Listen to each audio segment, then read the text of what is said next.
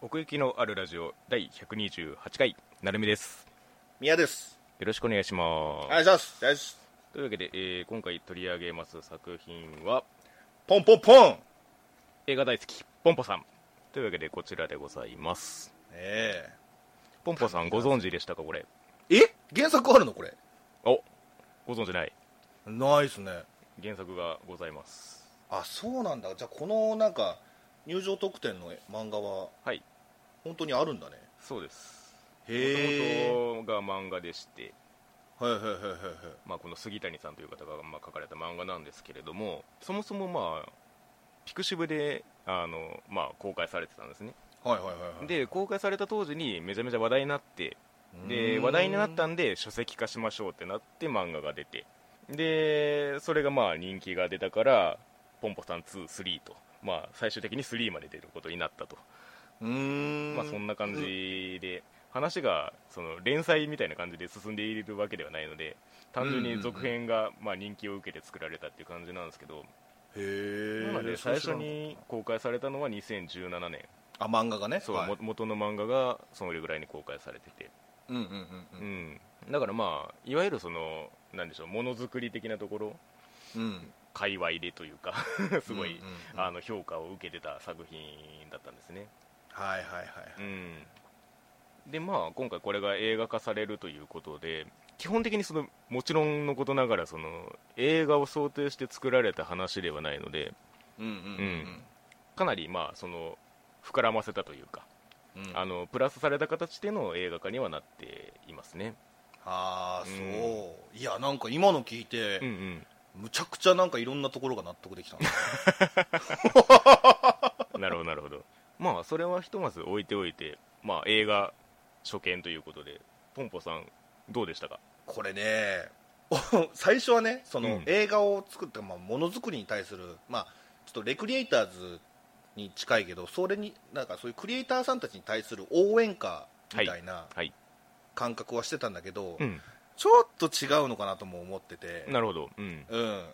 見てる我々にとっても訴えかけてる気がするっていうか、うんうんうんうんそうだねんうんだから、まあ、うんこれもちょっとね、うんまあ、万人受けは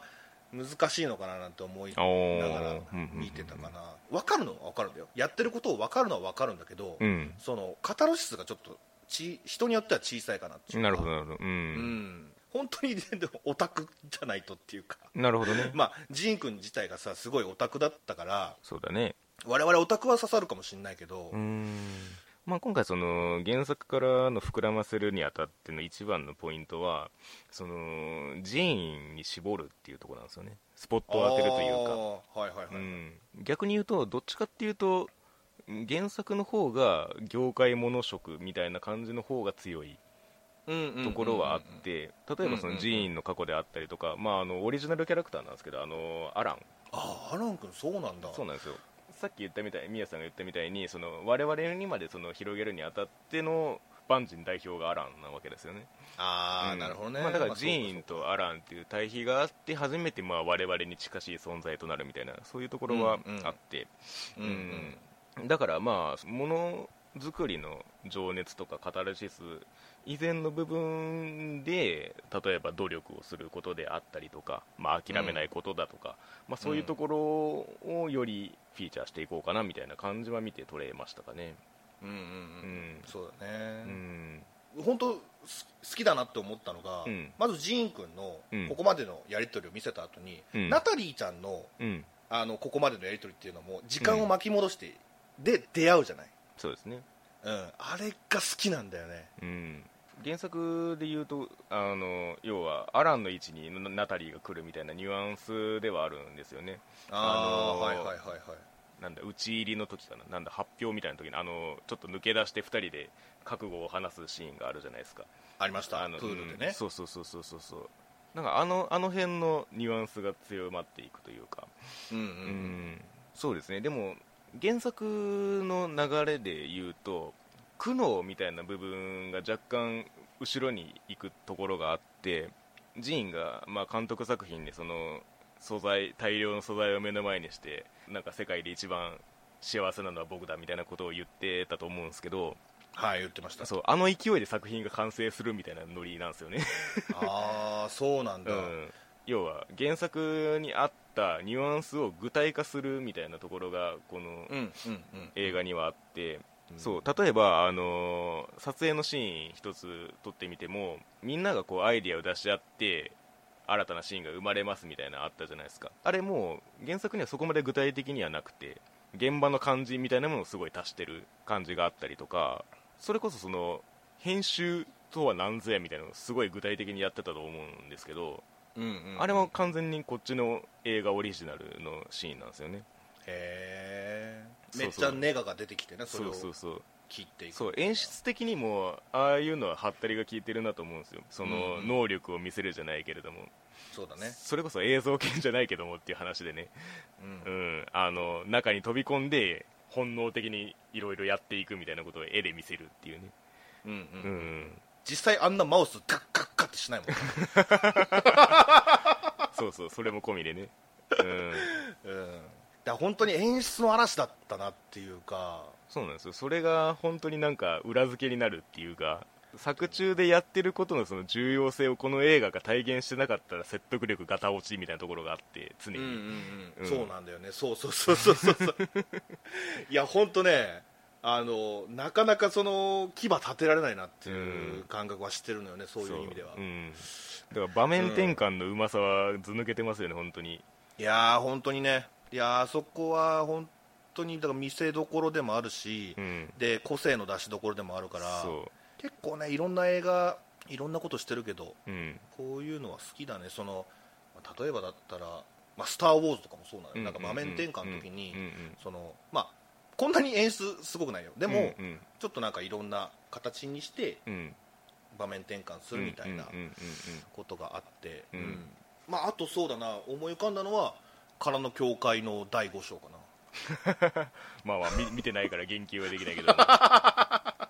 うんあれも場面転換むちゃくちゃこだわってるから、なるほどねうん、だからそれこそさっき宮さんが言ったみたいなその時間を巻き戻してもう一回見せるっていうのは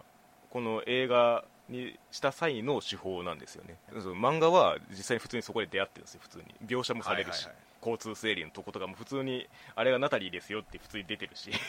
はいはいはい、 はい、でもう一つはそのこのこの原作がなんで話題になったかみたいなところの話になるかもしれないですけど要はこのポンポさんっていう存在が絶妙にファンタジーっていうのは常にあるんですよねああはいはいはいはうい、んまあ、確かにねあらゆるその創作にあたっての理不尽とか困難とかをあの一周してくれる存在として常にこのポンポさんがいるんですよね、そうだうね、ん、だからまあその映像犬じゃないけれどもそのしょうもない理由でその創作をやめたりする人間がいないんですよねこの世界に、んうんうんううんんカットするにあたっての苦悩はあるけれどもそれに挑まないっていう選択肢はないみたいなうんうんだからその志のその純粋な部分だけを抽出して出してくれるっていう感覚があってうんそれをそのいかにもっていうそのポンポさんのこのキャラクターのセリフ感でふ吹っ飛ばしてくれるのがいいんですよねうんううんんそうなんだよね、うんポンポさんが本当に神なんだよなそうそうそうそううん、全てにおいての答えを持ってるっていうう、んうんうん何でも知ってるね岩塩いずこみたいなそうだね俺しびれたのがそのうんニューシネマ・パラダイスの話があったけうんどうんうんうんあれの嫌いな理由が長いからっ長えってていいううのうんあれねしびれたなあれ思い出したあのそれこそまた化け物語になるけど、うんあの押野めめが、うんあのカニが嫌いなんだよねっつって理由が、うんうん食べにくいからっていうそういうなんかあのパワーワードみたいなのねあー持ってんだよな確かにクリエイターの気持ちも分かるしなんかし、うんあの視聴者の気持ちも分かる、うんキャキャラクターっていうかうんうんうんうんうんだからまあ単純にその見せたい場面っていうのはすごい明確に分かりやすくあってなんかそうそだねの創作のそのここがポイントですみたいなところって普通にその強調されるんですけれどもうんうんうんやっぱりなんかその例えばねこの話だったらそのこのシーンこの脚本で言いたかったのはそこだよってジーン君がバシッと当ててうんで実際にそのシーンを撮った時にビリビリってなる感じというかねそうねそうそうそうあれはね、うんうんあれはもう憑依できたねそうそう全然そうそううんそういうのをこのダイレクトに与えてもいいっていうフィールドになってる、うんううんのがやっぱりそのポンポさんがポンポさんたるゆえんというか、うんうんうんそんな感じはしますね、うんなんかその感情論みたいなところであんまうりん話したりもしないじゃない、ポンポさんってそうですね、うんまあ、やっぱり一つそのジーン君のそのキャラクターメイクでこういうその突き詰めた異常性がその評価されるっていうのは気持ちよさとしてあるじゃないですかまあまあね、うんそれこそそのねデクがヒーローにめっちゃ詳しいからいろんな応用が効くみたいなことではいはいはいはいはい俺ちょっと思ったのはあのー、ベイビーステップの A ちゃんとかああまあまあまあそれもわかるけど、うん、そうそうそうノートめっちゃ書くみたいな単純にその才能が開花する瞬間としても面白いじゃないですかあの、うん15秒のスポット作ってくれって言われて、そうだね、うん、そのポンポさんを入れちゃうみたいなそうそうちなみにポンポさんを入れるっていうっていうかそのスポットの具体性自体はこの映画オリジナルですねあれへえどんなスポットだったかっていうのは原作にはないのは、 それもまあある意味すごいっちゃすごいんですけど、はいはい、はういんそういう映画ファンに向けてのなんか演出みたいなのところどころ感じられたねいわゆるその名前のついてる手法は全部やったんじゃないかぐらいのことをパンフレットでも書かれてはいるんですけれども、あうんね、だから説得力としてのその意地みたいなところはその辺にもありそうだなと思いますけれども、あ、うんうんうんでもなんかどこか引っかかる部分があるっちゅうかなだからそれこそなるほどねうがんなんかそのジーン君にとかポンポさんにそのしてやられてるら感がするっちゅうかうんかねまあそもそもそのレクリエーターズしっかり白箱しっかりですけどなんでその作り手側の気持ちを知りたいと思うのかっていうのは、まあ、一種命題ではありますよね はいはいはいはいはい、それは別に我々の預かり知るところではないから基本的にね、うんうん、ううんん、でもなんかそういう思いがあってほしいって思うじゃないですか、そうだねうん、だからなんかそういう意味ではその作り手のその立ち位置としてなんかこういう純粋な思いが出てくると嬉しいみたいな気持ちは、まあ、ある種普遍的にあるのかもなとは思いますけどね、なるほどね、うんでもねその、まあ、最後ジーン君は笑ってね90分いいえこの映画がいいところはそうそうそうそう、うんなんかもう全て詰まってんだよなあ れあれがなかったらもっとこんなに悩まないのにとも思うぐらい、あああなるほどねの今まであったことが全部そうのんなんか、ジーン君のうん言うたら計画通 りって考えるとねなんかその、一緒になんかわっしょいしにづらいっていうかさああなるほどねうんそれはやらたっていうこの作品を映画化するにあたってのもう一つのその、まあ、ジレンマというかそこはあるかもしれなくて、要は、うんうんまあ、さっきもちらっと言ったみたいにそのそぎ落としてそぎ落としてっていうものがこの結果としてうん生まれ得たものってされてる中で、原作をこう膨らませて膨らませて90分にしたっていうこの作品の立ち位置は一体どうなってしまうんだっていうのが あるんですよね。なるほどね根本的にまあちょっと俺原作があるの知らなかったからうな、んうん だから本当にその90分にするっていうのはめちゃめちゃなこだわりがあってその制作側にはいはいはいはい意地でもジャストにしてやろうっていうそのせめぎ合いがあったらしいんですけどそこだけは譲,、うんうんうん譲れねえっつって、はいはいはい、うん、だから逆に言うとそこをそのベースにしてる部分があるから確かにうんそういう意味ではそのこれ見よがしじゃないけれどもうんちょっとその作為が強すぎる部分は若干あるかもしれないうんそうなんだよね、うでもね90分ってね確かねその映画って90分以上が長編っていうらしいねああなるほどうんうんそれ以下はなんか短編らしいねはいはいはいうんそのギリギリのところをうんうんうんうんうんついてくるっていう、うん、なんか3時間4時間とかってなるとなんか大長編とかになるらしいんだけどそうですね映画ができ出来上がったものが72時間あるっていうか映画の中で言ってたけど素材がってことですかそうそれを90分にするっていう作業、うんうんあれは普通になんか単純にしびれだ ね、ああ確かにねうん、マーティンさんのシーン1本にしてもそうそうそうそうあそこがねすごい具体的で分かりやすかったですよねうんそううそんうそうそう、俺そんなにねそのカットのその美徳っていうのがねちょっとむずあの俺まだ分かんないから うんうん洋画とか見ててもなんうか、んうんディレクターズカット版っていうか未公開シーンとかいろいろうんうん見たりもするんだけど、うんえこれあった方が良かったんじゃないかなって 全然思うねんかはいはいはいはいなんかね難しいんだよなそれをそのカタロシスと捉えるには強いからあ あ削ることがねああそのシーン削られちゃ った、せやねだから俺、うんナタリーちゃんの気持ちめっちゃわかんのよね、うん、それが気持ちいいんだっていうのがわかは分かったけどね、うんうんうんうんそううんそれが気持ちいいのは分かったけどうん、ちょっと自分に落とし込めなかったかなってまだあ、あなるほどねうん、結構その映画通の人だとか、うんうんうんあのー評論家とかが口にするのってうん本当にね引き算の話ばっかりなんだよねああなるほどねうんやっぱりその小説とかでもそうなんですけどどれだけ書かないで伝えられるかがまあその技量とされてるわけなんですよねあーはいはい小説にすると確かに分かりやすいかもな、うんそらいくらでも描写すればそのね具体的には書けるだろうさっていう、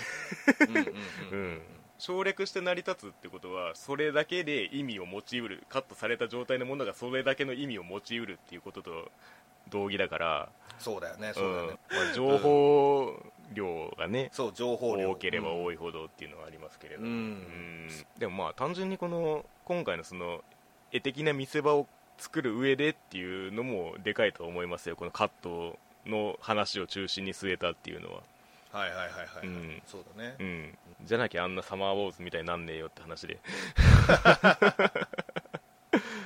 そうねだからまあそういう意味ではその別に知りたくない人は知りたくないんだと思うんですよその制作側の気持ちなんてねまあねうん、だから、まあ、こうしてその裏側を知っちゃったらどうしてもそっち目線で作品見ちゃうじゃんみたいな節があるからうんうんうんうんうん作品の純粋な受け取り方としてはそういう作為はできるだけない方がいいに決まってはいるんですよ、うんうんうんうんうん、でもなん確かかにやっぱりそこにね思いを馳せざるを得ないテーマであり映画だから、今誰もがクリエイターになれる時代だからそうそうそうそうそうそうなんですよだからこそのうんうん、感じもしたしなある意味その創作側の話がこのメインストリームに出てきてるって多分それの裏返しだと思うんでうんうんこれが映画になってること自体がうんやっぱり一種のその入れ子構造になってるから、うんうんさっき言ったみたいにねそういうその説得力の塊みたいなその映像のその感じをジェットコースター的に受け取るので十分じゃないかなと思いますけ どね、うんあまあまあこの映画に関して言う関してはそうそうそううんいやまあそれはわかるねめちゃくちゃ、うん普通に面白かったしうん、なんかポンポさんのその映画のそのポスターとかのキャッチコピーでうん幸福は想像の敵ってあジンクの目が死んでるからいいっていうところの、 理由でもありますけれども、あそうだよね幸福だったらね、うん、それで満たされてるからってことやなそうそうそうそう満たされてるやつが作品なんか生み出せるかよっていうんでね、うんううんん、それってなんか一般人っていうかそのクリエイター以外にとっては厳しすぎるから それは、うんうんうんでもこの映画を見て楽しいって思わせてくれるわけじゃないですかそうだうね、ん、だからそれは別になんていうか間違ってないというか嘘じゃねえんだろうなっていう気はしますね、そこだけはそれも説得力あるもんな、うんあとだからマーティンさんの言うことも結構、うん刺さってたかな,、うんうんうんなんかところどころでうん彼はなんかポンポさんよりもうんなんか大衆向けっていうか本当にだからうんビジネスを分かってるっていうかねうんうんエンターテイナーとしてのあり方っていうのがすうごいんうんうんあったから、うん創作物に対する愛というかね、そうですねまあ、だからこのキャラクターもねそのきっちり分かれてるなって同じやつが一人もいないなともなるしねうんうん裏裏方の連中でさえもさ、うんうんうんうん一括りにできそうな気がするんだけどでもこの映画見ると全員違うんだなってうん思そうえでたすしねうんなんかやっぱり白箱でもその各セクションにそスうだポねットが当たるのがそうんうのんまあその集団作業であるところのその具体性を上げてるみたいな感じがあるんですけれどもうんうんうんなんかそういう意味でもこの映画っていうそのビジネスを結構俯瞰して置いてるところがあってうんなんかそれをここまで端的に分かりやすくするエンタメ作品ってあんまりないと思うんですよねその映画業界を描こうっていう出発点から発したものでうんうんううんんなんかそのポップさがまあそのポンポさんに象徴されるみたいにこの作品の良さかなとも思うしまあまあこれをね初見で見た方はぜひあの原作の方もいろいろ外伝も含めていろいろ出ておりますのでぜひそちらも読んでみていただければと思いますはいはいというわけで、えー奥行きのあるラジオ第128回、えー映画大好きポンポさんのお話でございましたあトゥルルルルルルルルルルルりがとうございましたごめんなさい